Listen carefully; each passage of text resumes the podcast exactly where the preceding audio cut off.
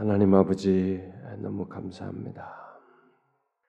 참 스스로 자신의 죄를 어찌 할 수 없었던 우리들 그냥 방치해 버리면 그대로 살다가 멸망할 수밖에 없었던 우리들을 예수 그리스도 안에서 구속하여 주시고 참 이 땅에 점점 쇠하고 점점 예, 늙어가는 그래서 죽음을 향해 치닫는 이 인생 구조 속에서 그것이 전부가 아니라 우리에게 영원한 생명이 있으며 더 낫고 복된 하나님과의 관계를 누릴 복된 날이 있음을 알게 해주시고 그 소망 가운데 살게 해주시니 감사합니다. 오늘도 그 하나님 영광스러우신 주님 안에서 사는 그 복을 받은 자로서 하나님께 나와 교제하며 같이 기도하려고 합니다. 주님 우리의 기도 중에 임하셔서 말씀과 기도 속에서 주님과 더욱 가까이 다가가는 저희들 되게 하여 주옵소서. 이 시간 내내도록 주께서 주장해 주시기를 구하옵고 예수 그리스도의 이름으로 기도하옵나이다. 아멘. 오늘 말씀 우리가 오늘 볼 것은 어, 마태복음 어, 그 1장 뒷부분 하지 않은 거 들어봅시다. 1장 18절부터 우리가 25절까지 우리 한 절씩 교독해 봅시다.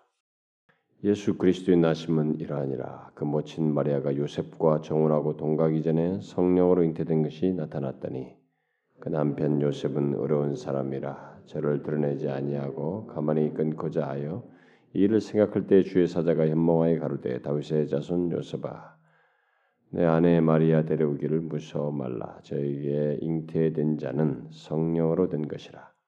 아들을 낳으리니 이름을 예수라 하라. 이는 그가 자기 백성을 저희 죄에서 구원할 자이심이라 하니라. 이 모든 일에 된 것은 주께서 선지자로 하신 말씀을 이루려 하심이니 가라사대 보라 처녀가 잉태하여 아들을 낳을 것이요 그의 이름은 임마누엘라 하셨으니 이를 번역한즉 하나님이 우리와 함께 계시다 함이라. 요셉이 잠을 깨어 일어나서 주의 사자의 분부대로 행하여 그 아내를 데려왔으나 아들을 낳기까지 동침치 아니하더니 나음의 이름을 예수라 하니라. 우리가 지난 시간에 이 마태복음에 대해서 이제 개관적으로 이 복음서로 들어오는 것에 대한 이 배경적인 것을 얘기하면서 이 마태복음을 개관적으로 얘기를 했는데 어, 이 마태복음 마침내 구약에서부터 인간이 타락하자마자부터 어, 여인의 후손을 말씀하신 그 하나님 음? 인간이 타락하자마자 어, 이제 멸망받을 그 상황인데 죽을 상황인데 거기서 여인의 후손을 약속하신 그 그래서 그 메시아가 오실 것이라고 구약에서 끝없이 역사 속에서 말해 왔었던 그 메시아가 마침내 오셨다라는 것이 이제 마태복음에서 복음서에서 시작하고 있는데 이때 당시에 이들은 그 지난 시간에 말한 것처럼 400년 동안에 계시가 끝난 이후로 이제 페르시아 정복 그 뒤로 이제 헬라와 로마의 그 통치 아래로 압제 아래로 들어가면서 이들은 그 역사 속에서 특별히 헬라의 통치 아래 있으면서 굉장히 그 짓밟히는 것이 심했기 때문에 이들이 그 끝없이 성경을 연구하면서도 구약에서 말하는 그 메시아를 자꾸 이 정치적인 그 모든 압제 이 대제국을 철퇴로 다 때리면서 시편 2편 같은 데서 말하는데 그런 내용들을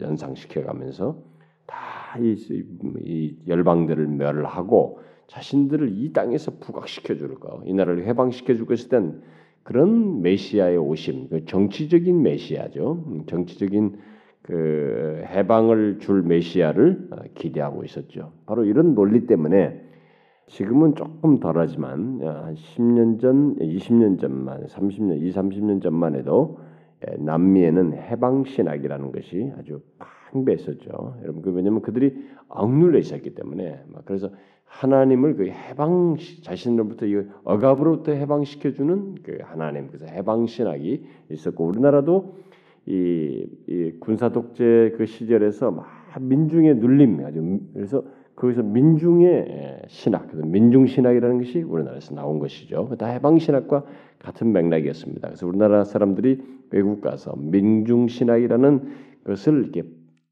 논문을 써가지고 박사를 많이 받아 먹었죠. 음, 외국에서는 논문이 유니크하니까 응? 자기네게는 없는 것인데 그걸 와서 박사 자기는 자료만 하나 축적하지 학위 하나 주면서 자료만 잘 앉아서 축적하는 네, 그런 얘기죠. 우리나라 사람들이 많이 그걸 박사 땄죠.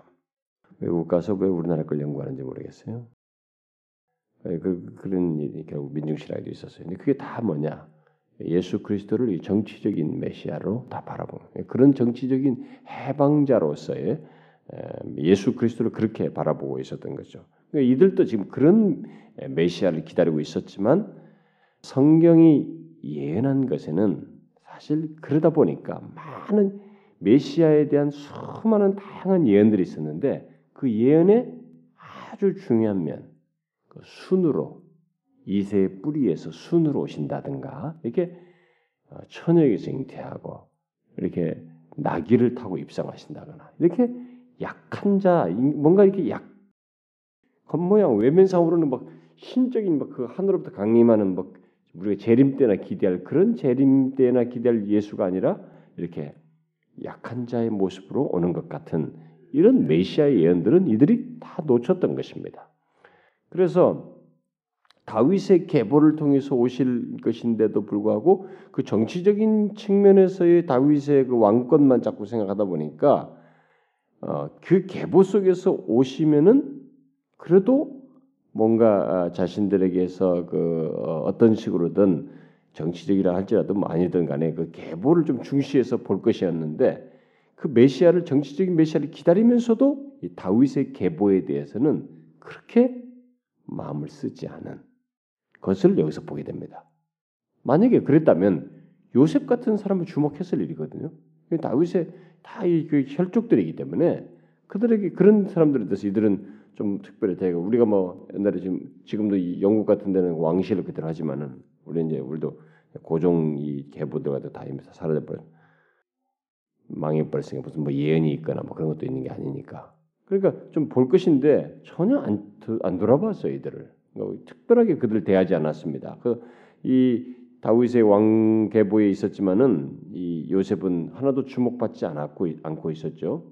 그래서 이 사람은 아마 나사렛이라는 곳 아마 어디서부터 다른 데서부터 나사렛으로 이동한 것 같죠. 이사를 온 것이면 나사렛은 아주 조그마한 동네죠. 아주 작은 동네인데 그 나사렛에 와서 어, 그 아주 단순한 아주 그 아주 그냥 그 편, 아니 뭐 평범한 그런 목수 일을 하게 된 거죠.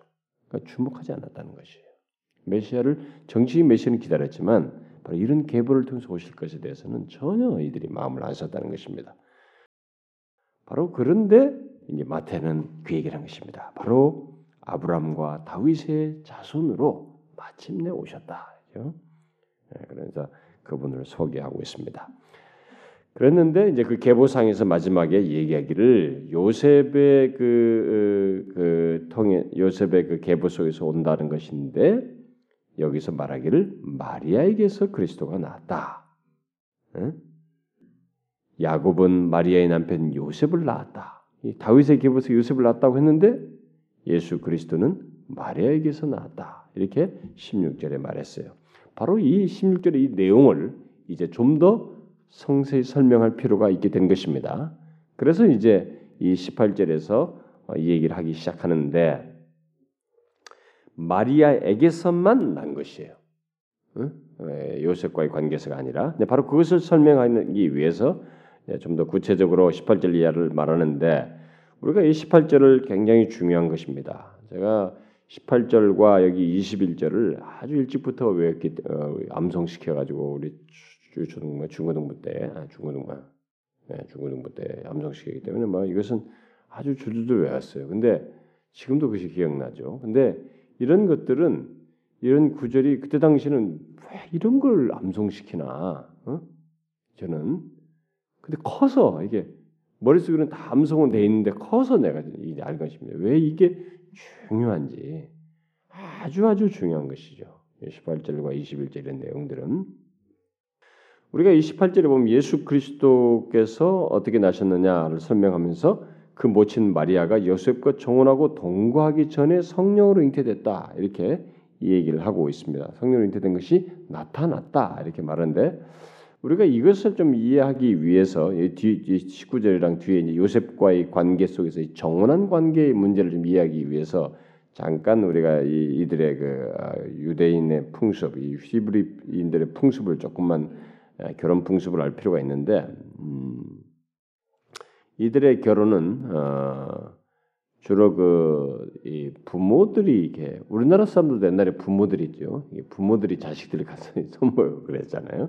그러니까 이들도 이제 사실은 이제 당 당사자들의 그 부모들에 의해서 주로 결혼이 자식들의 결혼이 추진됐습니다. 여러분도 아시죠? 그 이삭도 할 때 그 아브라함이 가서 보내고 이렇게 종에게 환도뼈에다 손을 얹고 맹세하게 해서 얘기하고 거기 가서 데려와라 이렇게 시키고 그러죠. 부모들에 의해서 이런 것들이 대체적으로 된 것입니다. 그래서 이제 부모들에서 되면서 결혼도 추진되면서 거기에 서로가 이게 뭐 맞추는 것도 있어요. 타협하기도 하고 뭐 이런 것도 있습니다. 자, 일단 이렇게 해서 이제 부모들이 결혼이 이제 하기로 해서 이제 결정하게 되면은 에, 당사자들이 에, 거기에 이제 뜻을 같이 해서 어, 결혼하게 되는데 그렇게 해서 결혼하기로 결정됐을 때는 이제 결혼하기로 결정된 것에 의해서 이들은 사실상 이제 에, 결혼한 것으로 정혼을 한 관계로 딱 정해지면 그 다음부터는 이 결혼한 것으로 간주되어서 그 뒤로부터 사실상 결혼한 부부나 다름없는 사람으로 예, 거의 여겨집니다.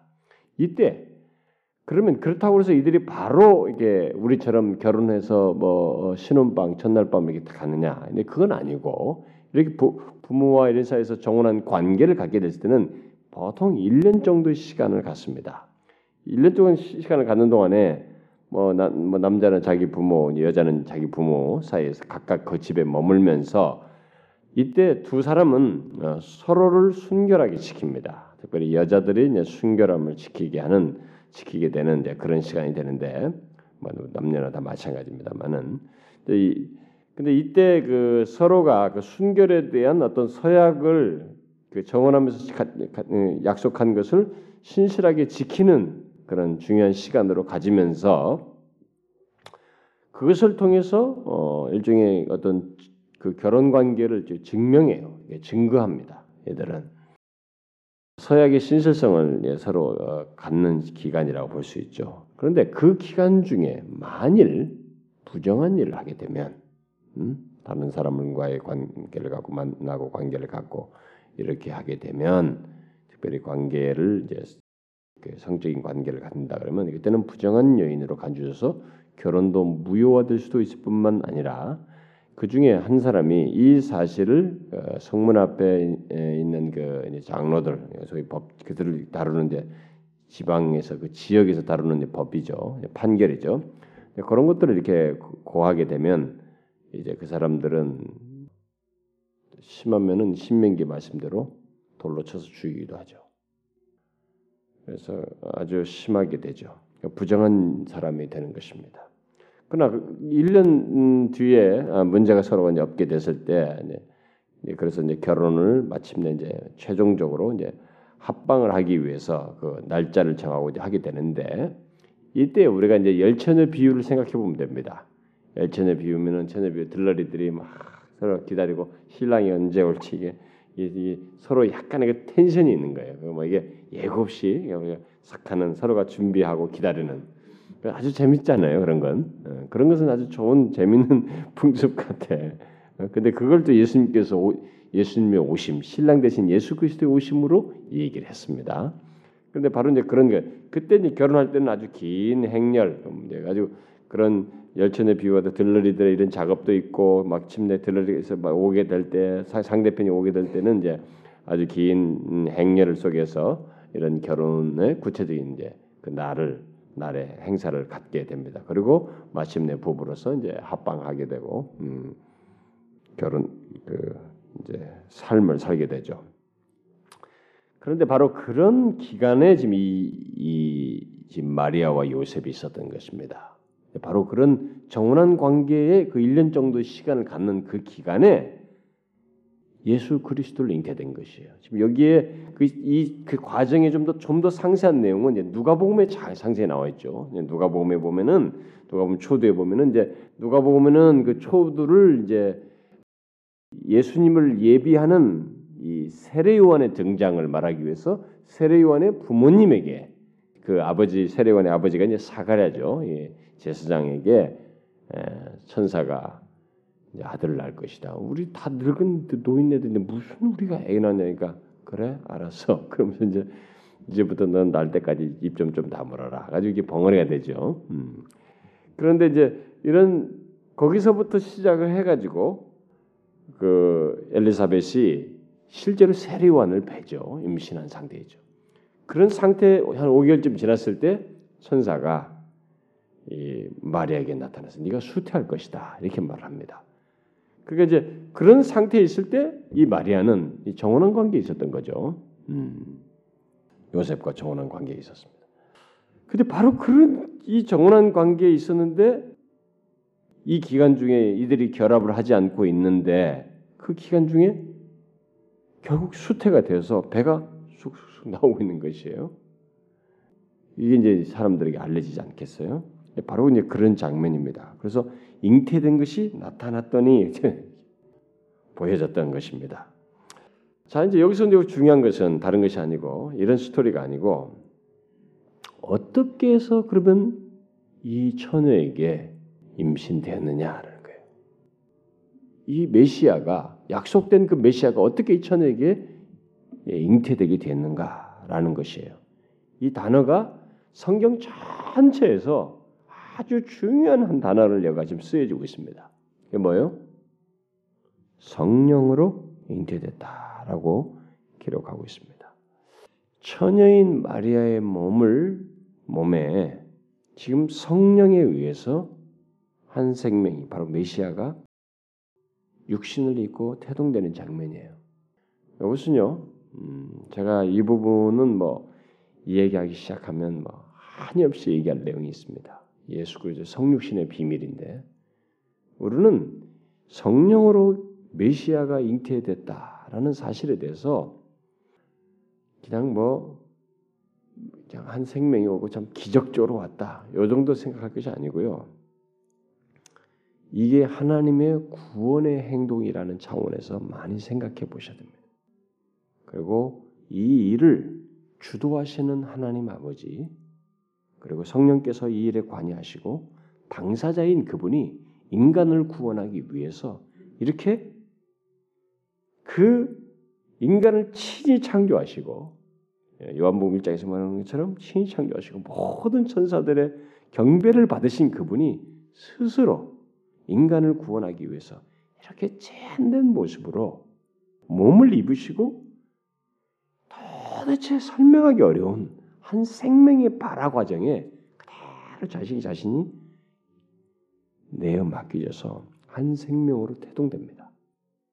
우리는 이것이 뭐 인간의 워낙 경험 세계 속에서 아기가 태어나고 뭐 아기가 생기고 뭐 하나 아기가 생기 이렇게만 생각하는데 그거 아니에요, 여러분. 이건 엄청난 하나님의 낮아지심이에요.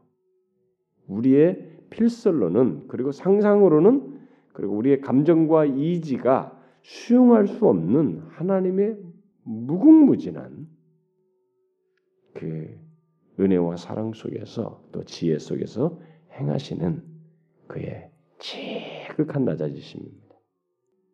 그 일을 성령 하나님께서 하시는 것이에요. 그 구체적으로 자신을 내어 맡기시고 여기에 스스로 자기를 낮추시는 예수 그리스도 그분의 잉태를 성령께서 직접 관여하셔서 일을 하신 것입니다. 여기서 성령으로 잉태됐다는 것은 이것은 바로 구원자만 네, 그럴 수 있어요. 꼭 구원자 여기 구원자로 오실 메시아 이 메시아는 꼭 이러해야만 합니다. 사실상 여기서 이 서술적으로 말하고 있지만 실제로 이러해야만 해요. 왜냐하면은 만일 우리와 똑같은 방식으로 어, 메시아가 오신다면 그는 우리와 똑같은 이 죄의 형상을 입을 것이거든요. 음, 인간 관계 속에서 있게 되면 똑같이 우리 죄의 형상을 입을 것이기 때문이고 또 만약 그렇게 됐을 때 그는 우리의 구원주라기보다는 구세주라기보다는 죄에 의해서 지배당할 수밖에 없는 존재가 되고 마는 것입니다.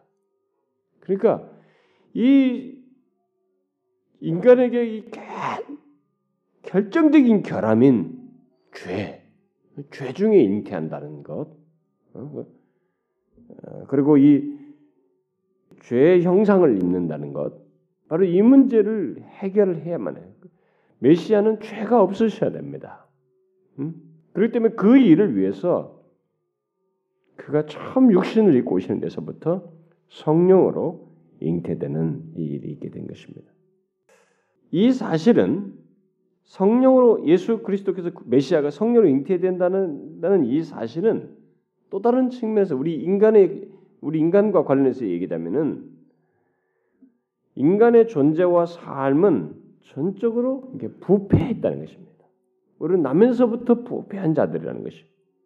우리 형질 자체가 부패한다는 부패한 존재라는 것을 말해주는 것입니다. 그러니까 이런 부패함으로부터 이 부패함에 이르지 않고 오직 구원하기 위해서는 성령으로 오셔야 되고 이 부패한 존재와 삶이 구원받을 수 있는 길은 바로 예수 그리스도 성령이 되신 예수 그리스도를 영접함으로써만 가능하다는 사실을 말해주는 내용이에요. 제가 이 성육신에 대해서 말할 때마다 많이 여러분들에게 강조를 하지만은요, 음, 예수를 믿는 사람은 이 복음서를 통해서 특별히 이 성육신의 진리에 대해서 이 하나님이 육신을 입고 오셨다는 것에 대해서 정말로 많이 알아야 돼요. 그리고 그것을 다 경탄해야 됩니다. 하나님이 육신을 입고 한 발자국 한 발자국 걷는 것이 이게 너무나도 신비스럽고 우주 만물이 뒤흔들릴 일 을 하고 계시는 거예요. 그런 걸음을 걷고 있는 것이에요. 직접 자신이 다 창조하신 그분이 그 시공간 속에 제한적인 그 시공간 속에서 움직이시고 있는 작업이거든요. 그 그게 너무나 기이하고 엄청난 일이라는 것. 자신을 낮추신 하나님의 신적인 낮아지심의 행동 속에서 있는 일이라는 것을 우리가 충분히 생각을 하셔야 됩니다. 그게 다 나의 구원을 위한 것이었다. 우리를 죄에서 구원하기 위한 하나님의 행동이었다는 것을 꼭 아셔야 됩니다. 여러분 중에 제가 이렇게 말해도 뭐 성육신의 이런 예수님께서 육신 입고 이것이 감동이 예수를 오래 믿어도 안 돼요. 안 되는 사람이 있거든요. 왜냐면 저도 오래 걸렸거든요. 그게 그냥 나를 죄를 위해서 구원하셨다 뭐 이런 정도 사이에서 단 단순 진리 이게 잘려진 지식으로 그것이 나에게 감동이 돼서 하나님께 막 울먹이고 뭐 감사합니다 이랬지 이 성육신의 총체적인 것이 나를 흥분케 하고 이게 너무나 크고 엄청난 일이라고 하는 이해 지평을 열게 되며 하나님에 대한 이해를 다 갖고 싶어 하고 내 속에 그 감동과 이 은혜를 은혜의 풍성함들을 갖게 하는 그런 요소가 되지는 않았어요 오랫동안에. 예, 그러니까 그, 그것이 우리가 예수 그리스도의 성육신의 죄를 너무 사건적으로 또 단순하게만 알고 있기 때문에 그런 것입니다. 그래서 바로 이런 사실들을 오늘 본문에서 28절 같은 말한 것을 어, 유념 아주 중요하게 생각을 해야 됩니다. 아, 그래서 이 성령으로 잉태된 것은 어, 구원자의 세상을 구원하실 죄에서 구원하실 분에게 있어서는 반드시 있어야 될 것이고 또 그것은 유일한 분이에요. 이분만 그렇게 예수 그리스도만 하나님의 아들만 그렇게 하셨습니다. 여러분 알다시피 인간 역사 속에서 아무리 대제국의 어? 왕의 대제국의 왕의 아들이라 할지라도 그들은 이 세상을 죄에서 사람들을 죄에서 구원하지 못했습니다. 할 수가 없는 것이. 뭐 권력이 아무리 막강한 권력 가지고 막 사람을 다 죽여 없애겠다고 막 협박을 한다 할지라도 죄에서 구원할 수가 없어요. 그리고 지속성도 안 되고 그 당대도 안 될 뿐만 아니라 지속성도 안 돼. 그건 오직 제국의 왕이냐가 문제가 아니라 죄 없이 태어나느냐는 것이 성령으로 잉태돼서 태어나는 것입니다. 이게 결정적인 한 내용이에요. 바로 그분이 마침내 오신 것입니다. 그렇게 되겠다라고 지금 말을 하고 있는 것이죠. 그래서 성령으로 잉태되기 예수 그리스도 마침 성령으로 잉태된 죄와 흠이 없이 잉태되어서 태어나시게 되는데 성령으로 잉태됐다고 해서 그가 육신을 입은 것이 또 우리와 완전히 다르냐 이렇게 말할 수는 없어요. 죄가 없으실 뿐이지 그는 우리와 똑같은 이런 육신을 입으셨습니다. 이 땅에 계셔. 그래서 피곤하기도 했습니다. 골아 떨어졌죠. 골아 떨어졌어요. 그 배에서도 이렇게 막 풍랑이 심한데도 어지간하면 깨잖아요. 걸어 떨어졌습니다. 그런 그런 면도 있는 것이. 음, 우리의 우리가 똑같은 그런 육신을 육신을 입으셨습니다. 그것은 결국 우리와 같이 육신을 입으심으로써 바로 우리를 품을 수 있고 우리를 구원할 수 있다는 또 다른 것을 이루기 위함이기도 합니다. 그래서 하나님과 인간 사이에 이 둘을 다 가진 신성과 인성을 가지신 그래서 유일한 중보자로서의 자격을 갖는 그 내용이기도 합니다. 그래서 이게 아, 엄청난 지금 장면이 성취되는 것이 한 존재의 양성이 있다는 것이 신성과 인성이 있다는 것은 전무후무한 것입니다. 그러니까 이 세상이 만드는 모든 종교의 신들은 그 불가능해요. 그것은 그것은 있을 가능치가 않은 것이 이렇게 인간과 하나님을 중재할 수 있는 양성을 가진 그러니까 이런 것이 중재자가 필요 없으니 어, 중재자를 생각 안 하니까 인간들 모든 신 이 종교들은 뭘 얘기냐면 인간이 신이 되는 것 이 과정을 다 얘기하는 것이에요. 그러니까 동일 철학을 제가 수요일에 얘기했죠. 신과 이 동일시하는 것이 자신이 막 점진적인 일이 뭐 윤회를 통해서든 뭘 하든 간에 수양을 통해서든 이렇게 해서 결국 열반에 들어가서 신이 되는 것입니다. 인간이 신이 되는 거예요. 근데 인간은 근본적으로 안 되거든요. 양성을 가지신 분은 바로 이분밖에 없어요. 그 모습을 그때 지금 그 장면이에요. 하나님이시면서 성령으로 죄 없이 인간의 몸을 그대로 입고 오시는 그것이 지금 여기서 마침내 예언되고 성취되는 마침내 성취되는 장면입니다. 이제 그 사실 말하고 이제 뒤에 이제 그 19절을 어, 보게 되면 이제 그걸로 인해서 어, 요셉이 이제 알게 된 내용인데 요셉에 관한 기록이 많지가 않아요. 음? 요셉에 관한 기록이 그건 여러 가지 이유가 있을 것 같아요. 제가 볼 때는 요셉에 관한 기록이 많지 않은 것은 예수 그리스도가 주인공이기도 하지만 음, 예, 요셉은 오히려 마리아는 많이 등장하죠 성경에 어, 많이 등장하는데 어, 요셉은 이게 어떤 면에서 이 예수 그리스도의 드러남에 대해서 여기서 그 뭐 걸림돌까지는 아니어도 이렇게 음, 등장해서 나타나는 것이 뭐 그렇게 중요한 비중을 차지할 만한 에, 예, 그런 이치에 있지 않다고 봐져요. 그래서 아마 이게 감추이는 사람이지 않는가. 그래서 어떤 실체가 더 드러나기 위해서는 이게 감추어질 주변이 감추어질 그런 존재가 있거든요. 그런 그런 것들이 있단 말이에요. 음, 음 그런 뭐, 뭐, 그러지 않겠는가 저는 생각이 되는데 그래도 간단하게나마 여기 기록된 이 요셉의 행동 이게 뭐 이게 전부인데 이 요셉의 행동을 우리가 좀 주목할 필요가 있어요. 요셉은 자기 정혼한 마리아가 임신한 사실을 알게 됐습니다. 아 이가 생겼다는 거예요. 정혼한 관계인데 지금 아직 합방도 안 한 상태, 기다리고 있는 상태인데 예, 이게 어떻게 알게 됐느냐? 뭐 대체적으로 이제 배가 불렀다는 것으 로 들어들어 알게 돼요. 마리아는 지금 말을 안고 있거든요. 끝까지 지금 말을 안고 있었어요. 계속. 그럼 끝까지 말을 안고 있었기 때문에 배가 이렇게 나왔는데도 지금 말을 안고 있었단 말이에요. 그러니까 가만히 끊고 자 있죠. 근데 어, 이 요셉은 아마 어쩌면 사람들에 의해서 소문에서 듣지 않았겠는가. 그러면 우리가 여기서 상상을 해봐야 됩니다. 요셉을 오늘 좀 상상을 해봐야 돼요. 이런 자리에 있을 때 요셉의 마음과 이런 상태는 어떨까 하신가를 한번 생각해 보면 여러분 다 헷가닥하지 않겠어요? 일반적으로 뒤집어지고 난리치겠죠. 얼마나 많은 분명히 요셉은 마리아를 사랑했을 것이거든요.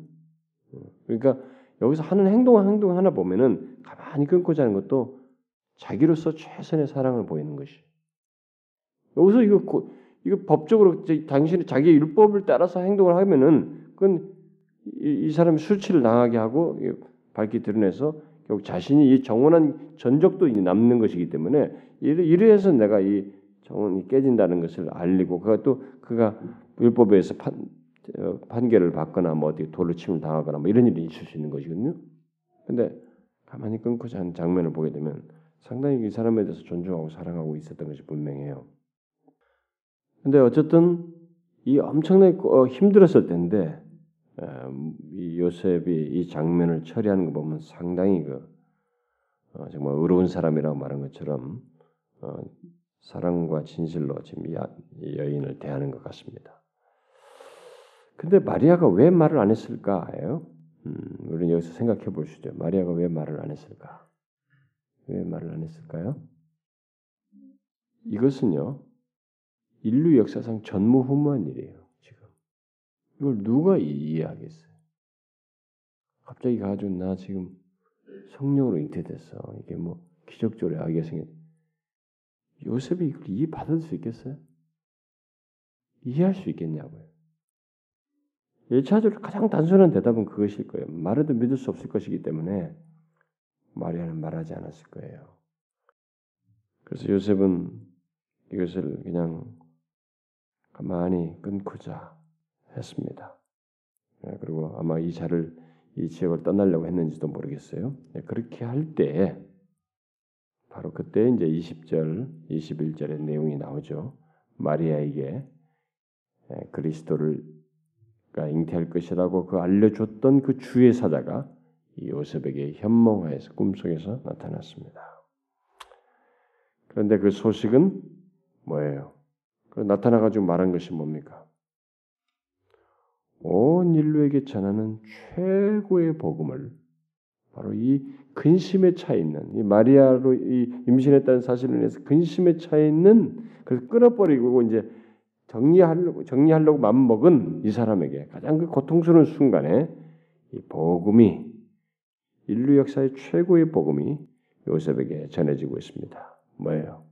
메시아가 너희와 정원한 여인을 통해서 오신다. 라는 것입니다. 그래서 다윗의 자손 요셉아 내 아내 마리아 데려오기를 무서워 말라. 저에게 잉태된 자는 성령으로 된 것이라.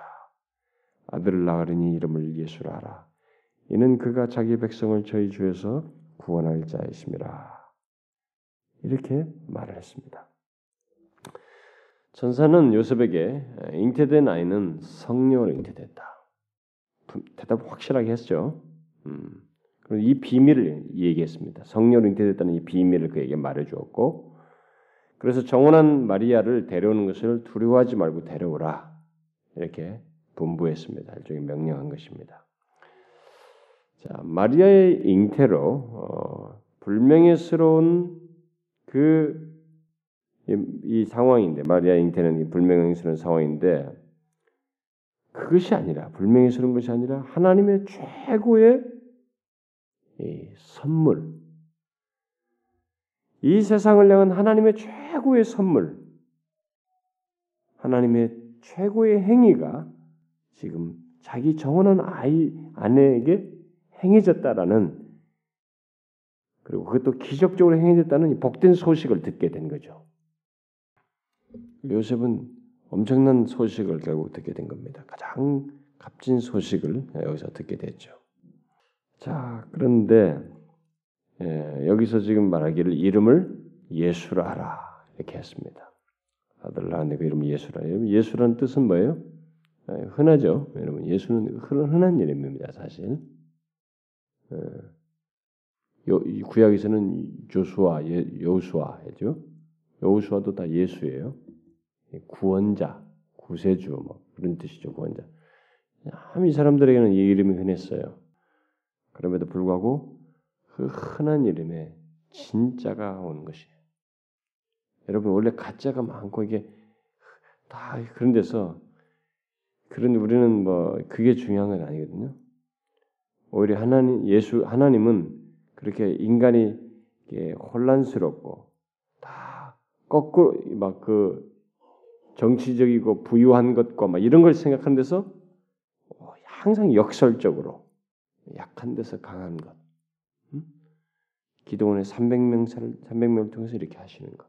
이런 것처럼 또 흔하지만은 진짜가 없는 위선자가 많은 바리새인들이 많은 그런 현실 속에 진짜가 참된 선지자 모세가와 같은 선자라고 말했던 그 참 선지자로서의 예수 진짜가 오는 것이 이름은 흔한데 진짜 구원자가 오신 것입니다.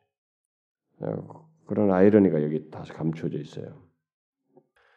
근데 그는 그 예수는 바로 구원자인데 어떤 구원자냐? 자기 백성을 저희 죄에서 구원할 자이십니다. 제가 이 본문 가지고 한두 번, 세 번 설교했습니다. 우리 교회에서 영혼구원자도 설교하고 뭐 여러 번 설교를 했는데 여기서 자기 백성을 저희 죄에서 구원할 자입니다. 아무나 구원하기 위해서 오신 거 아니에요. 예수 그리스도의 오심은 자기 백성을 저희 죄에서 구원하기 위해서 오셨습니다. 이게 처음부터 구원자가 오셨을 때 뜻하신 바예요. 천사가 그 말을 해줬습니다. 아마 이 얘기를 들었을 때 뒤에 바로 선지자의 말을 인용하는 걸 보게 될 때 이 요셉은 너무 놀라운 복음이면서 이게 성취된다는 사실, 이게 지금 성취되고 있다는 사실을 생각했을 것이기 때문에 그럼 무엇 어떤 성취냐라는 것을 연관지어서 생각을 했을 텐데 어떤 성취겠어요? 많은 걸 생각할 수 있었겠지만은 구약에서 가장 가깝게는 그들이 그 하나님께서 그 이스라엘 북 유다가 멸망하기 전에 음, 예레미야를 통해서 말씀하신 새 언약, 응? 새 언약 가운데서 어, 구원을 약속하신 그 하나님의 언약이 마침내 성취된다는 것을 아마 떠올렸을 거예요. 응? 네, 그런 것들을 우리가 여러분 새 언약 같은 거 제가 옛날에도 얘기했지만은 한번 연관져서 한번 읽어볼 필요가 있겠어요. 여러분 한번 예레미야서 한번 보세요. 어, 예레미야서 32장 31장 31장 31장 31절부터 이게 아주 중요한 예언이에요. 이게 새 언약을 예언한 것이거든요. 31장 31절부터 37절까지 우리 한 절씩 가만히 생각해 보면서 읽어보세요. 이게 참 연관돼서 그대로 성취되는 장면이에요. 한 절씩 교독해 봅시다. 나 여호와가 말하노라 보라 날이 이르리니 지금 마침내 이멘스 여기 여기 왔습니다. 내가 이스라엘 집과 유다 집에 새 언약을 세우리라. 나 여호와가 말하노라 이 언약은 내가 그들의 열조의 손을 잡고 애굽 땅에서 인도하여 내던 날에 세운 것과 같이 아니할 것은 내가 그들의 남편이 되었어도 그들이 내 언약을 파했습니다. 그러니까 옛날과는 다른 언약입니다. 완전히 새 언약이에요. 나 여호와가 말하노라 그러나 그날 후에 내가 이스라엘 집에 세울 언약은 이러하니 새 언약이 그렇다는 거죠. 곧 내가 나의 법을 그들의 속에 두며 그 마음에 기록하여 나는 그들의 하나님이 되고 그들은 내 백성이 될 것이라. 그들이 다시는 각기 이웃과 형제를 가리켜 이르기를 너는 여호와를 알라 하지 아니하리. 이는 작은 자로부터 큰 자까지 다 나를 알미니라. 내가 그들의 죄악을 사하고 다시는 그 죄를 기억지 아니하리라. 여호와의 말이니. 나 여호와는 해를 낮에 빛으로 주었고 달과 별들을 밤의 빛으로 규정하였고 바다를 격동시켜 그 파도로 소리치게 하나니 내 이름은 만군의 여호와니라. 내가 말하였노라. 이 규정이 내 앞에서 폐할지니 이스라엘 자손도 내 앞에서 폐함을 입어 영영이 나라가 되지 못하리라.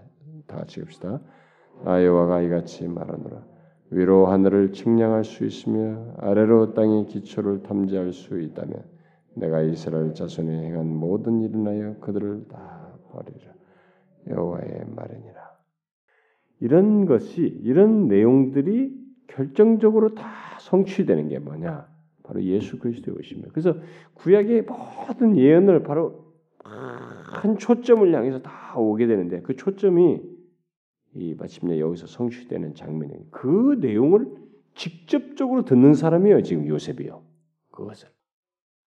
그래서 이제 덧붙입니다. 아마 그런 것들이 바로 이 언약이 성취되는구나라고 했을 그런 뭐 상황이에요. 그리고 충분히 생각될 그 상황에서 22절과 23절에 그걸 바로 덧붙이죠. 이 모든 일에 된 것은 주께서 선지자로 하신 말씀을 이루려 하심이니 가라사대. 구체적으로 지금 처녀에게 잉태되는 거, 언약의 성취를 넘어서든지 구체적으로 이 처녀에게 잉태되는 너희 아내에게 잉태되는 이것은 바로 이사에게 말한 것이다. 뭐예요? 보라, 처녀가 잉태하여 아들을 낳을 것이요 그 이름을 임마누라 하리라 하셨으니 이를 번역한 하나님 우리와 함께 계시다 함이라. 이사에서 7장 14절에서 말한 그 예언이 그대로 성취됐다라고 그대로 말해주고 있습니다. 아, 처녀 마리의 잉태는 결국 여기서 이런 내용을 요셉에게 말해준 걸 보게 될 때 이게 뭐예요? 절대 돌발적인 것이 아니라는 거죠. 어, 이건 돌발적인 것이 아닙니다. 하나님의 영원한 구원 계획 속에서 일어난 장면이에요. 그리고 구체적으로 예언된 것입니다. 여러분, 다른 종교에서도 보게 되면 이렇게 많은 얘기들이 있겠지만은 사실 이렇게 구체적으로 한 시점을 한 대상을 해서 예언되고 그 계획되어서 그것이 성취되고 이렇게 된 것이 사실 없거든요. 근데 다른 사람들이 왜 다른 종교를 먼저 접촉해서 이렇게 빠져들어냐면 중요한 것은 자신들이 먼저 접촉한 것에서 매력을 느꼈고 그 접촉한 종교 속에서 어떤 나름대로 경험을 하기 때문에 그래요. 제가 지난주 수요일에도 말했다시피 그러니까 나름대로 뭔가를 경험하니까 그 황우석 교수가 제가 이 얘기를 했지만 황우석 교수도 자기 몸에 병이 있었는데 뭐 기도를 했다요. 어, 음, 절간에 가가지고 나 이걸 낫게 해주면 내가 불교에 평생 뭐 하겠다. 나았다 이거예요. 자기가 뭔가. 그러니 이 경험했다는 것이 이 사람으로 하여금 불교의 모습을 확 바뀌게 만드는 것이. 그 제가 지난 시간에 얘기한 거예요. 수요일 날. 사단이 결국 이런 모든 세계관, 각각 세계관 속에서 사람으로 하여금 어떤 우리가 신적이다고 하는 그런 경험들도 하게 한다는 거죠. 강신술, 귀신 들림 이런 모든 것이 다 일종의 초 초월적인 뭐 초자연적인 듯한 어떤 행동들 있잖아요. 이게 마치 초지성적인 초감각적인 이런 행동들을 한단 말이에요. 그러니까 그런 것을 경험함으로써 사람들이 맞아요. 그러나 구체적으로 사실 그 자기 그렇게 됐을 때는 대부분의 사람들이 경험을 기준으로 해서 이제 신앙을 갖는 것입니다. 그 지금까지 서바이브된 모든 종교에는 합리성도 있고 논리성도 있고 이론성도 있고 그다음에 이런 경험성도 있어요. 그러니까 종교로서 탄탄한 기반을 가지고 이렇게 올 수 있었던 것입니다. 그러니까 제가 나중에 이제 수요일날 그 시리즈 계속 할 때 막 이렇게 얘기할 때 이 세계관 얘기를 할 때 다 얘기할 겁니다. 그런데 중요한 것은 이제 이 기독교에서 가장 중요한 것은 경험이 아니에요. 이런 면에서. 다른 종교가 자기 신앙할 때 그 경험에 근거해서 거기에 세계관과 그 경험을 바탕으로 해가지고 거기에 딱 받아들여서 하지만은 기독교는 사실상은 경험이 굉장히 중요한 요소이긴 한데 경험이 상위에 있지 않아요. 항상 후발적이에요. 기독교의 가장 중요한 것은 하나님의 선언이에요, 선언. 그분이 직접 말씀하신 것, 그분의 말, 그분의 말씀이 절대적으로 중요합니다. 빛이 있으라, 빛이 있는 것이. 그런 것처럼 이사에서 말한 것처럼 내가 말을 하면 절대 이것은 허공을 치지 않는다. 반드시 결과를 가져온다. 비가 물이 내려서 비가 내려서 땅이 흡수돼서 싹이 나오는 것처럼 내가 입에서 나온 말은 반드시 역사를 통해서 결과를 주는다. 그러니까 경험이라는 것은 항상 후발적이에요. 그래서 예수 믿는 사람들에게 있어서 이제 제가 이 부분에 대해서 우리 성도들에게 자꾸 더 많이 이제 얘기해야 될 내용이에요. 그 동안에 이런 부분과 관해서 이제 좀 중간 중간 얘기했지만 더 얘기할 내용인데 저는 우리 교회에서 신앙생활하면서 이 경험 예수를 믿을 때 바른 체험을 하지 못한다든가 자기가 이 기록한 말씀, 우리가 한 말씀을 삶 속에서 경험하는 문제 이런 것이 중요하다는 것도 상당히 말을 했습니다. 그런데 그것을 제가 분리시키지 않고 말했거든요. 그런데 분리시키지 않고 말했지만은 이 경험을 그래도 강조하다 보니까 사람들은 여기에 또 치우치려고 그래요. 근데 경험은 굉장히 중요하지만 더 중요한 것은 하나님께서 말씀하셨다는 거예요. 그리스도를 믿는 자의 그를 믿는 우리에게 너를 의롭다. 내가 너를 영원히 의롭다 할 것이야. 내가 너와의 관계를 너와의 사랑의 관계를 영원히 끊지 않을 것이다. 누구도 내 손에서 빼앗을 수 없다. 이것이 내가 경험할 것보다 더 중요해요. 더 절대적인 것입니다. 그래서 우리가 붙들어야 될 것은 하나님의 입으로부터 나온 말씀이에요. 이것은 내 생명보다도 더 귀합니다. 그리고 더 강력하고 정말 확실해요. 여기서 지금 제일 중요한 것은 이 요셉에게서 가장 충격, 이 엄청난 사실은 뭐냐면 그분이 지금 말씀하셨는 과거에도 이 이사야를 통해서 말씀하신 것이 있는데 그 말씀하신 것이 지금 이루어지고 있는 있으며 너를 통해서 구체적으로 이루어질 것이다. 말한 것이 중요한 것이에요. 이게 실제로 경험적으로 어떻게 되냐, 내 느낌이 어떠냐. 사실 이것은 여기서 중요하지 않아요. 어떤 면에서. 물론 인간인지라 혼란과 갈등을 겪지만은 속히 우리가 승복해야 되고 우리가 생각을 빨리 정리해야 될 것은 뭐냐면 하나님의 말씀하신 것이 내 경험보다 더 절대적으로 신뢰할 것이라는 것을 빨리 정리해서 수용하는 것입니다. 그래서 우리가 혼란스럽고 힘들고 이 세상 사람들 힘들어도 계속 하나님께서 말씀하신 것이면 거기에 절대적인 신뢰를 두려고 해야 됩니다. 저는 문자주의를 반, 반, 반대합니다. 그러나 하나님께서 말씀하신 것에 절대적으로 신뢰하는 것에 대해서 그걸 문자주의와 연관시킬 필요는 없어요. 문자주의자들은 오히려 극단적으로 이 문자에 매여서 율법적인 행동을 하는 뿐입니다. 하나님의 말씀하신 것이면 내 생명보다도 더 확실한 것입니다. 그렇게 믿어야 되는 것이. 지금 그 얘기하는 거예요. 요, 요셉이 지금 그 얘기를 듣고 있는 것입니다. 하나님의 영원한 계획 속에서 예언된 그 일이 지금 이루어졌다. 그래서 기독교는 처음부터 시작해도 태초에 하나님이 천지를 창조하시니라. 빛이 이제 바로 그걸로 시작하고 있어요. 하나님으로부터 시작하고 있어요. 우리의 경험으로부터 시작하지 않습니다. 그것이 이방 종교와 다른 것이에요. 그러니까 우리가 경험을 기준으로 삼으면 안 됩니다. 경험은 reference예요, 그야말로. 이것은 그것을 확증하고 더 우리에게 견고케 하고 확인케 하는 그런 것들이지 그것이 절대적이고 상위의 근거는 될 수 없어요. 우리의 모든 신앙과 삶의 절대적인 기준과 근거는 하나님이 뭐라고 말씀하셨는 거예요. 그분이 말씀하신 것이 있으면 그건 그대로 믿으면 됩니다. 반드시 그대로 돼요. 절대로 화공을 치지 않습니다. 이 기록은 다 그렇다는 걸 증명하는 거예요. 이사에게 말한 것이 처녀에게 잉태된다 그러는데 다 웃을 일이지. 봐라, 네 당사자가 지금 보고 있다. 요셉에게. 마리아부터 놀라고 있고 당사자가 지금 놀라고 있는 것이 그대로 된 것입니다. 그리고 그렇게 해서 오시는 지금 네 정원한 여인 마리아에게 잉태된 이분의 또 다른 그 잉태된 예언된 이름은 임마누엘이라고 그랬는데 그 말은 하나님이 우리와 함께 계시다는 것인데 그는 바로 하나님으로서 지금 우리와 함께 계시는 것이다. 이제 인간과 함께 거하시는 것이다.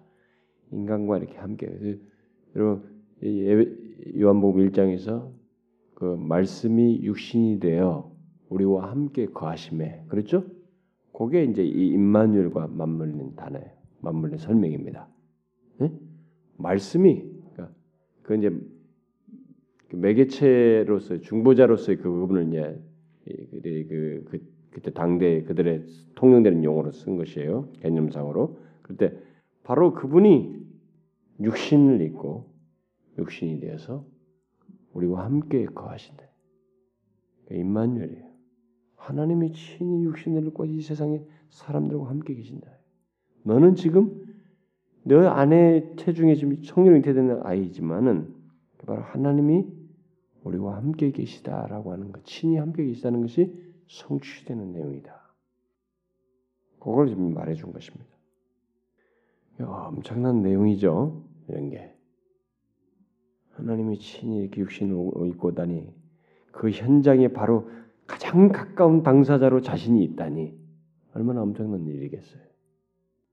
뒤에 24절 25절에서 요셉이 이 사실을 탁 깨서 이제 알게 됐죠. 일어나서 잠에서 깨어나 가지고 응?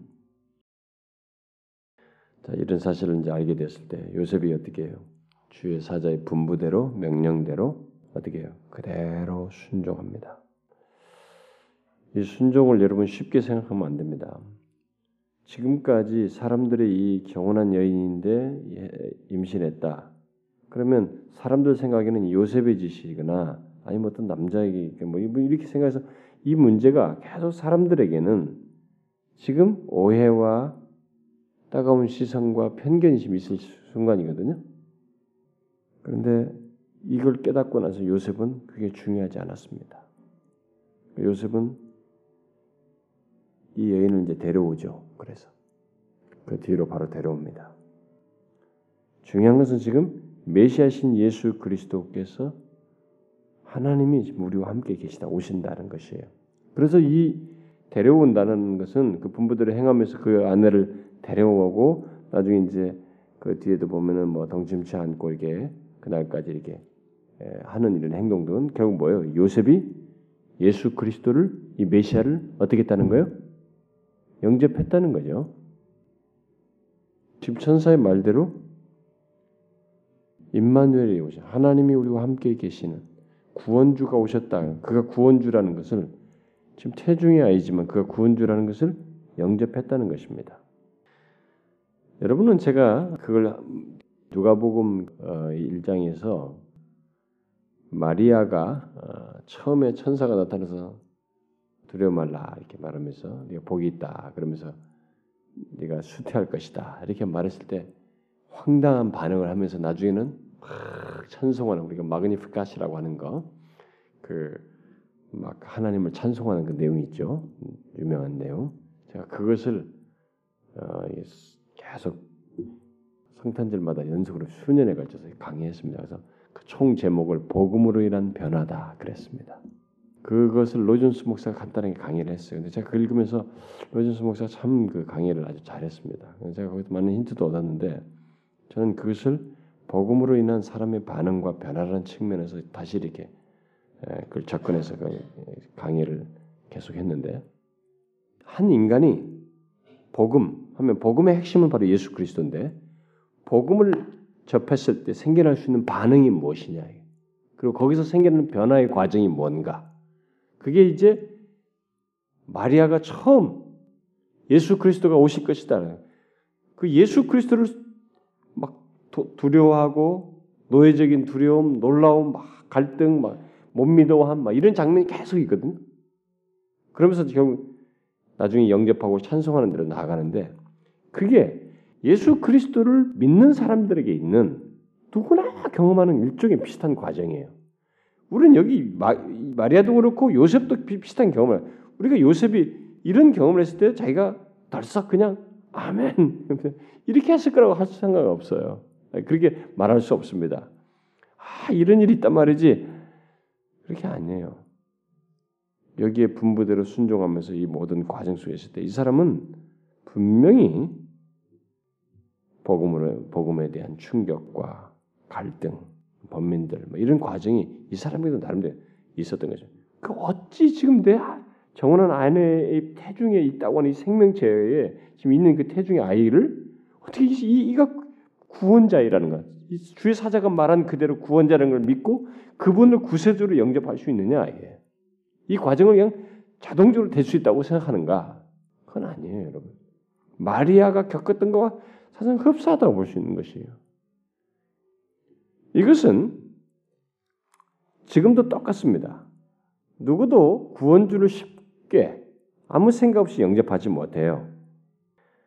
우리는 그 과정에서 놀라고 갈등하고 두려워하고 거부 반응을 나타내고 또 오시면 노예적인 두려움도 나타내고 또 그러다가 어디서 승복해요? 하나님의 말씀이 승복합니다.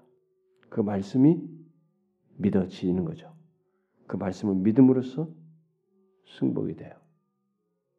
그 믿게 하는 과정 속에서 성령이 역사하기도 합니다. 여기서도 주의 사자가 말하고 그가 그것을 받아들인 과정에서 역사됐다고 어, 성령께서 역사하셨다고 볼 수가 있는데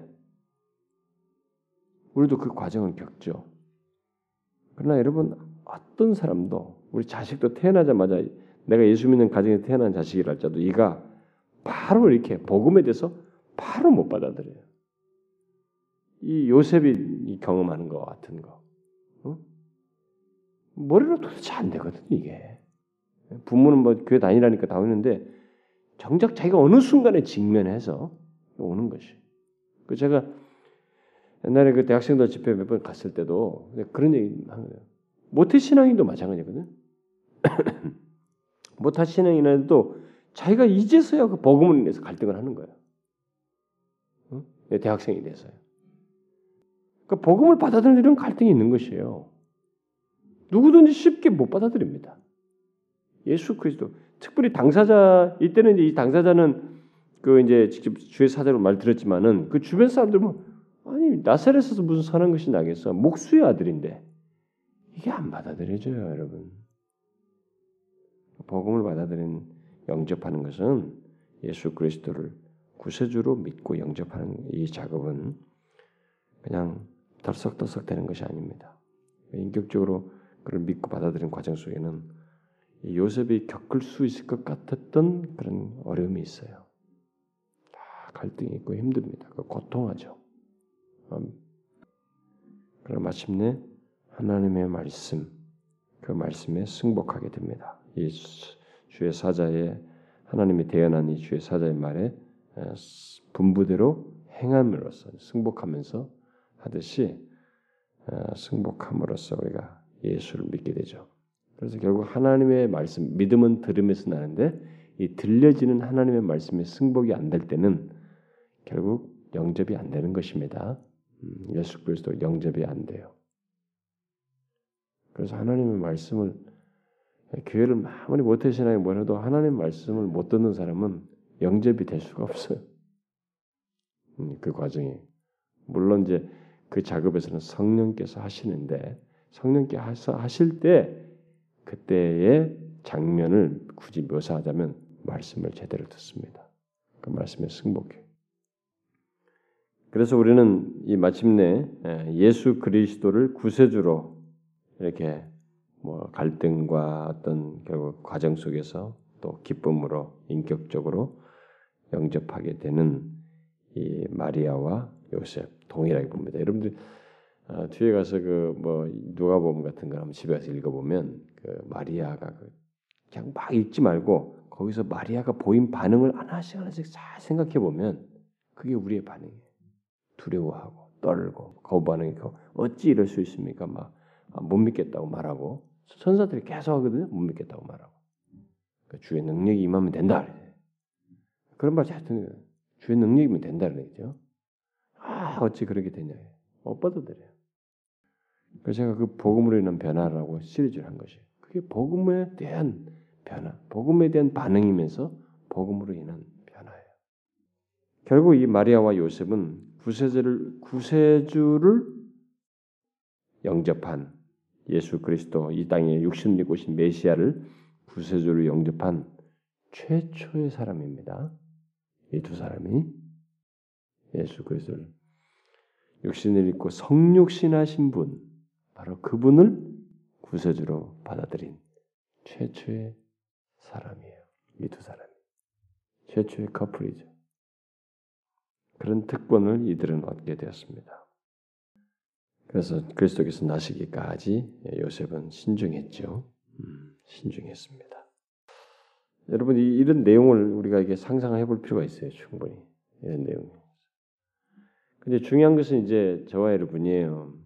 저와 여러분도 바로 예수 그리스도를 이렇게 구세주로 어, 떤 갈등과 경험을 할 수도 있겠으나 인격적으로 그분이 나의 구세주라는 것을 믿는가? 어? 나를 죄, 나를 나를 죄에서 구원하시기 위해서 오신 분이시라는 것을 그분을 믿는가? 음? 그 구세주로 영접했는가? 그렇게 할 때만 이 부패한 우리가 구원을 얻을 수 있어요. 인간의 구원은 오직 이 길을 통해서만 됩니다. 육신을 입고 이렇게 오신 그분을 구세주로 영접함으로써만 인간은 구원을 얻어요. 다른 길은 없습니다. 다른 경험과 체험을 가지고 구원을 얻을 수 없어요. 여러분 너무 밋밋한가요? 아, 예수 그리스도께서 나를 위해서 뭐 이런 얘기 너무 달고 달아서 복음서 얘기는 우리가 너무 익숙해 구약은 조금 어려워서 그렇지 뭐, 뭐 이런 건 너무 익숙해요. 아니에요, 여러분. 우리는 이 성육신에 대한 내용을 많이 곱씹어야 됩니다. 네, 많이 많이 곱씹어 봐야 돼요. 이건 너무 경이로운 장면이거든요. 그러니까 우리는 수동적으로 받는 입장에 생각하기 때문에 이게 대수롭지 않은 거예요. 우리는 그냥 뭐 이게 받는 입장이거든 이게. 아 이런 일이 있다. 뭐 구경꾼처럼 어떤 사건이 하나 있다. 누가 우리를 구원해 주셔서 왔대. 너무 너무 좋다 이게야. 받는 입장에서지만 여러분 우리들 인간 사회 속에서도요. 이 재벌의 회장이나 뭐 대통령이 가서 저 사람들 밑에 가지고 그들에게 굽신 이렇게 낮은 자세를 취하거나 신분이 떨어지거나 이렇게 똑같은 이전에 누렸었던 사람이 그걸 안 누리는 상태로 떨어지는 거 그거 정말 어려워요, 여러분. 돈 좀 쓰고 누렸던 사람이 갑자기 쪽방에 들어가지고 그런 생활 살려고 그러면은 그 힘들어요. 영광의 보좌에서 셀 수 없는 무리 그 천사들로부터 항상 경배를 받던 그분이 말구에 오시는 거 이거 우리 입장에서는 설명이 안 돼요, 여러분. 이해 안 됩니다. 어? 항상 경배와 찬성을 받던 분이 자신이 직접 만든 인간들, 창조한 인간이 인간으로부터 내려봐, 네가 뭐 하나님 한번 살려봐. 그러면서 따기를 때리고 말해, 침을 뱉고 손에다 못을 받고 그걸 인내한다는 거. 그래서 빌립보스 2장 말하는 대로 죽기까지 복종하면서 자기를 낮추셨다는 말이 여러분 뭔지 알아야 됩니다. 그건 우리 입장에서는 설명이 안 돼요. 그 영광스러운 분의 낮아진 그분의 입장에서 설명할 수 있는데 그게 전달이 안 되거든요. 우리한테는 우리가 그런 위치에서 가보질 않고 그 정도 높은 이에 가본 적도 없고 거기에 그런 걸 경험한 적도 없거든요. 우리는 이 성루신의 이, 이, 이, 이 장면이 얼마나 엄청난 일인지를 우리는 몰라요, 사실. 너무너무 경이로운 거예요, 여러분. 구원의 가장 엄청난 이 극적인 상황이 바로 여기서부터 딱 시작되는 거예요.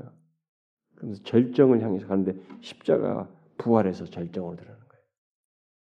이게 엄청난 일입니다. 이게 짤막한 기간인데 30 몇 년 동안의 짧은 인생 속에 일어난 일인데 인류 전후 모든 이 우주의 존재가 결정돼요. 그리고 이 전, 우주 전체가 다시 새롭게 될 수 있는 그리고 다시 소생되게 하는 모든 문제의 키가 이걸로 인해서 다 해결됩니다. 다 역사는 뒤바뀌게 되고 짓눌렸던 마귀의 권세는 깨져버리고 이 죄의 권세와 쇠사슬들이 다 부셔져 버리고 이 인류에게 자유라고 하는 진정한 자유와 구원이라는 것이 선포되지는 이 엄청난 일이 바로 여기서부터 시작되는 거예요. 그래서 이 성육신은 너무너무 놀라운 것입니다. 흥분할 일이에요. 그래서 우리가 복음을 전한다고 할 때는 바로 이 흥분된 사실을 전한다는 말이에요. 아, 예수 그리스도가 오셨다. 그래서 여러분 우리가 지금 살폈던 얼마 전에 디모데서 지난주까지 살폈던 디모데서 전서 그 말씀을 읽으면서 얘기했잖아요. 바울이 놀래잖아요. 뭘 놀래? 우리 주 예수 그리스도께서 이 세상을 구원하 죄인을 구원하시기 위해서 이 세상에 오셨도다. 삐쁘다. 온 세상 사람들이 받을 만한 말이에요. 그거 이 세상에 오셨다는 것이 놀랍다는 거예요. 그 왜그 그 말을 했는지 알아야 됩니다. 그게 다 이거예요. 성육신 하나님이 죄인을 구원하시기 위해서 이 세상에 오셨다. 이게 그렇게 놀라운 일이라는 것입니다. 아시죠? 하나님이 친히 오셔 임마누엘로 오셨어요. 그 때문에 여러분과 제가 구원을 얻을 수 있는 길이 열리게 됐습니다. 그래서 누구든지 바로 이 예수 그리스도를 구세주로 믿으면 그가 나의 주로 주의 되신 것을 믿으면 구원을 얻는 것입니다. 어떤 조건 없어요. 죄인이면 돼. 죄인으로서 그것을 믿으면 구원을 얻습니다. 교회를 얼마나 다녔느냐, 내가 못한 신앙이냐, 이거 안 중요하다고요. 그런 배경 속에서 이걸 믿느냐 하는 거예요. 이 구세주를 믿느냐. 예? 당신의 과거 전적이 뭐냐, 강도냐, 뭐 뭐에는 안 중요하지 않아요. 이걸 믿느냐는 거예요. 여러분들이 이것을 믿으시죠? 인격적으로 바로 이 구주를 영접하셨죠? 그 사람이 천금 주고도 못 살 구원을 하는 것입니다. 제가 이번 주제로 내일 모레도 이제 은혜에 대해서 얘기를 할 것인데, 와 정말 이 은혜에 대한 진리는 정말 너무 너무 흥분돼요. 우리 성도들이 은혜에 대한 진리를 듣고 좀 삐딱하게 나가지만 않으면 뭐 삐딱하게 나갈 사람도 없겠습니다만, 이 은혜를 통해서 풍성히 좀 누리면 좋겠어요. 앞으로도 더 많이 살피겠지만은, 자, 왜 하나님의 은혜가 정말 그렇게 놀라운가? 아직 안 끝났거든요. 저와 여러분들은. 우리는 이, 이, 이 글을 믿음으로써 얻게 된 구원이 뭔지를 이제 점진적으로 볼 날이 기다린 것이. 아, 뭐, 엄마 내일 소풍 가지. 우리 아이들이잖아. 뭐, 뭐, 그거 뭐, 흔해 빠진 건데, 그래도 1년에 뭐 어쩌다 있는 거지. 막 수십풍 간다고 오늘 저녁부터 난리네. 애가 그렇단 말이죠. 우리에게 뭐가 있어요? 일시적이 아닌 영원한 것이 영원히 확인하고 누릴 것이 남아요. 지금도 갖고 있지만은 설레는 것이 남아 있습니다. 이 구원의 완전함을 보게 될 것이 남아 있다고요. 우리는 안 끝났어요. 오히려 남은 것이 더 좋은 것입니다. 뒤로 갈수록 안 좋은 것이 아니라 뒤로 갈수록 더 좋은 무엇이 남아 있다고요. 그러니까 우리가 무엇을 하든지 그 하나님의 은혜에 궁극적으로 성취될 드러날 그 장면, 그 누리게 될 그것을 항상 기억하면서 살아야 됩니다. 구원의 엄청난 복이 우리에게 더 점진적으로 극적으로 다가오고 있다는 것을 기억하면서 살아야 된다는 거예요. 기도합시다. 하나님 아버지 감사합니다. 우리 우리를 죄에서 구원하시기 위해서 친히 자신을 낮추시고 종의 형체를 취하시며 곧 육신의 몸을 입으시고 이 땅에 친히 오셔서 자기 백성을 저희 죄에서 구원하시는 그런 엄청난 일을 친히 하신 하나님 너무 감사합니다. 그래서 누구든지 그 육신을 입으신 우리 주 예수 그리스도를 믿기만 하면 죄에서 자유함을 얻고 영생을 선물로 얻게 되는 그 복을 주셔서 너무 감사합니다. 참 우리들이 그 예수 그리스도를 믿음으로 이 땅에서부터 그 선물을 소유한 자로 산다는 것이 얼마나 큰 복인지요. 장차 누리고 보게 될 것에 비하면 아무것도 아니지만 사실 우리는 지금부터 설레는 마음으로 그 주께서 예비하시고 자신의 목숨을 내주면서까지 얻게 하신 구원의 영광스러움과 복이 무엇인지 우리는 장차 보게 될 것인데 주여 그 기대와 믿음과 그 소망 속에서 살기를 원합니다. 어, 그러면서 이 복된 소식, 죄인을 구원하시기 위해서 하나님께서 이 세상에 오셨다는 이 복음을 다른 사람들에게도 기꺼이 전하는 저희들이 되기를 원합니다.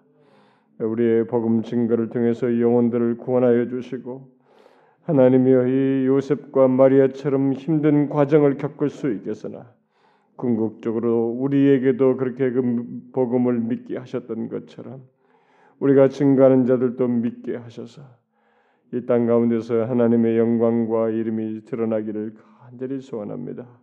특별히 우리 교회가 속한 이 지역의 영혼들이 그렇게 복음을 듣고 우리가 증가하는 복음을 듣고 주께로 돌아오는 구원의 역사가 있기를 소원합니다. 기독교에 대해서 반감이 강하면 강할수록 기독교가 더 필요한 자리인데 우리가 그것을 감당케 되었사오니 우리를 통해서 하나님의 이 지역의 영혼들을 구원하여 주시고 이 도시에 있는 영혼들을 구원하여 주시옵소서. 우리가 하나님의 특별히 복음 잔치를 두고 하나님의 같이 기도하며 마음을 쏟아 영혼들을 주께로 인도하기를 소원합니다. 주님, 우리 모든 지체들이 하나님 앞에 그 자신의 마음을 들여 결단하고 결심하며 하나님께 약속한 바를 따라서 수고하고 영혼들을 인도하는 중에 그 사람들이 예수 그리스도를 영접하게 되는 그 역사가 있게 하여 주옵소서. 주님 몸된 교회를 세우신 뜻은 그것을 위함이 아닙니까? 여기에 우리가 마음을 쏟고 온 힘을 쏟을 수 있도록 각 사람에게 하나님 능력으로 함께해 주시고 용기를 더하시며 지혜를 주시고 감당할 모든 재반 상황과 조건 또한 허락하여 주시옵소서. 주님, 우리 주님을 더 아는 것이 복인 것을 점점 깨닫게 됩니다. 하나님 이 땅에 오신 주님의 그 비밀과 그가 이루신 구원의 영광스러움과 복의 그 풍성함들을 더욱 알기를 원합니다. 우리가 말씀을 더욱 들음으로써 그것을 알게 해 주시고 또 하나님의 우리 어떤 것보다도 주님의 말씀 자체가 갖는 그 분명한 사실, 내 생명보다도 더 확고한 주님의 말씀을 바르게 깨닫고 믿고 따르는 저희들 되게 하여 주옵소서. 여기 모인 사랑하는 지체들을 주님이 잘 아십니다. 저들이 지금 어떤 처지에 있으며 무엇을 간구하고 하나님 어떤 상황에 놓여서 저들에게 무엇이 필요한지 또 저들이 어떤 영적으로나 육체적으로나 정신적으로 어떤 상태에 있는지 하나님의 고침받아야 할 상태에 있는지 하나님의 이런 꼬인 문제와 어려움들을 주께서 아십니다. 저들을 하나님의 만지셔서 치료하여 주시고 또한 하나님의 길을 여시고 필요들을 돌아보셔서 하나님이 주시는 은혜 속에서 모든 것들을 보며 하나님이 과연 우리 가운데 계시다고 하는 것, 우리를 돌보신다고 하는 것을 확인하고 증가하는 저들 되게 하여 주옵소서. 저들의 기도를 들으시고 또 오늘 우리가 함께 드린 기도를 들으셔서 선하신 뜻을 따라 응답하실 하나님을 믿사옵고 우리 주 예수 그리스도의 이름으로 기도하옵나이다. 아멘.